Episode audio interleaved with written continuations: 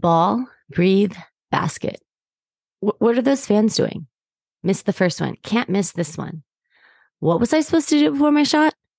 Why is it so hard to focus right now? I do this all the time in practice. Hello, and welcome back to the Sports Mastermind. Last week, we used PETTLEP to break down serving a ball in beach volleyball. In this final episode of the series, we'll be going over the sequence of events leading up to shooting a free throw in basketball. For those of you that are new to this series, see episode 46 for more details on PETTLEP imagery. I will describe a scenario, explain what to focus on, and run you through a sequence that you can listen to while you visualize that has key words and phrases to help keep your focus on track. This is great for beginners and those new to visualization. As you become more comfortable with the skill of visualization, keep in mind that it's important to personalize the images when doing imagery intervention. As with any skill, when you first start, you want to start with a few minutes a day and build up.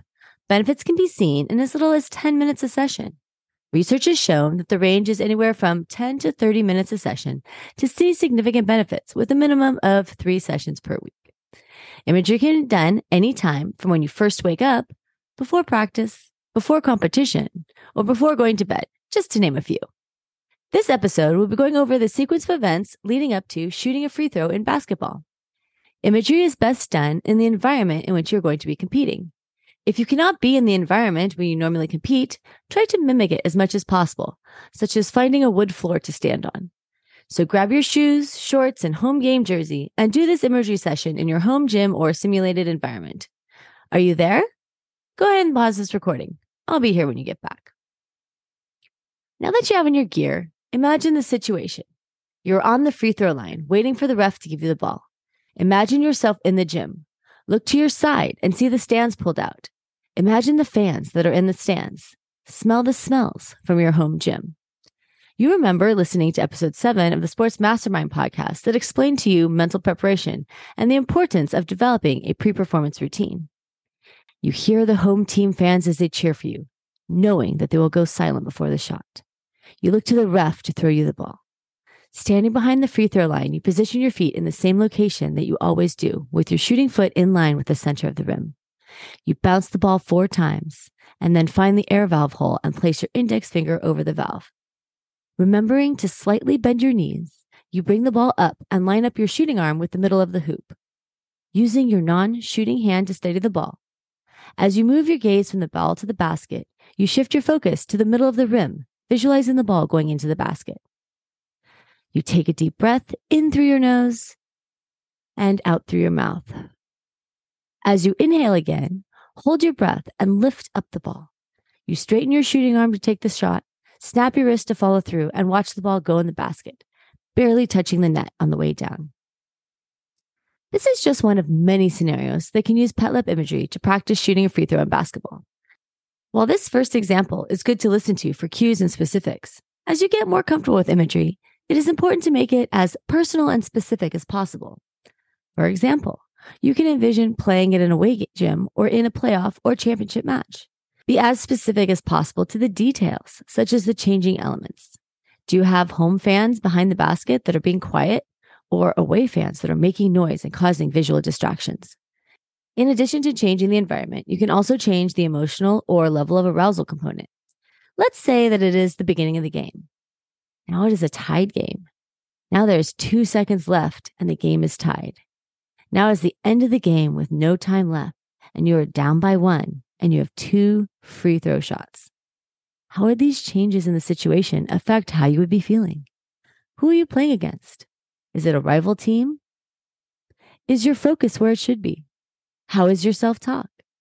Incorporating self talk when using imagery is important because that is the best time to practice imagining and working through highly stressful situations before you have to be in them. Notice how these changes in situations could lead to different thoughts and emotions going through your head. Think about what you'll be thinking and feeling in these situations and incorporate those into your visualization.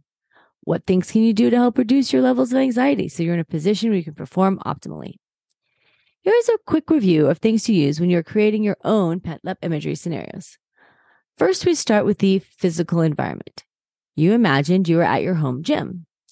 Next, we examined other components of the environment. In an ideal situation, imagery should be done in the same location as where you're competing or in an environment as similar to where you compete as possible. What are the sights, sounds, and smells that you experience? We moved our focus a little more internal to the task. You imagine the details related to the task and your thoughts and feelings while performing the task. How long does the skill take? You imagined yourself performing the skill in real time. You imagined yourself performing the skill from an internal perspective, meaning seeing the action through your own eyes, as opposed to watching yourself on TV. It is also important to factor in emotion to the skill. How do you feel in the specific scenarios? As you get better with imagery and the physical skills involved with your movement, the thing that you visualize will need to change. For example, you may move from a free throw at home to a free throw away, to a jump shot with a defender, to a more difficult play. Now that you have a basketball free throw example of PETTLEP imagery, what are some other scenarios that you want to try? If you'd like me to run you through a PETTLEP scenario, email or send me a voice memo to laura at rattoconsulting.com and yours could be used in this or other upcoming series. If you or your coach's organization are interested in hosting a workshop or virtual seminar on this or any other sports psychology or performance optimizing topic, please contact me at rattoconsulting.com or email me at laura at rattoconsulting.com. That's L A U R A at R A T T O C O N S U L T I N G dot com. And remember what Michael Jordan said you miss 100% of the shots you never take.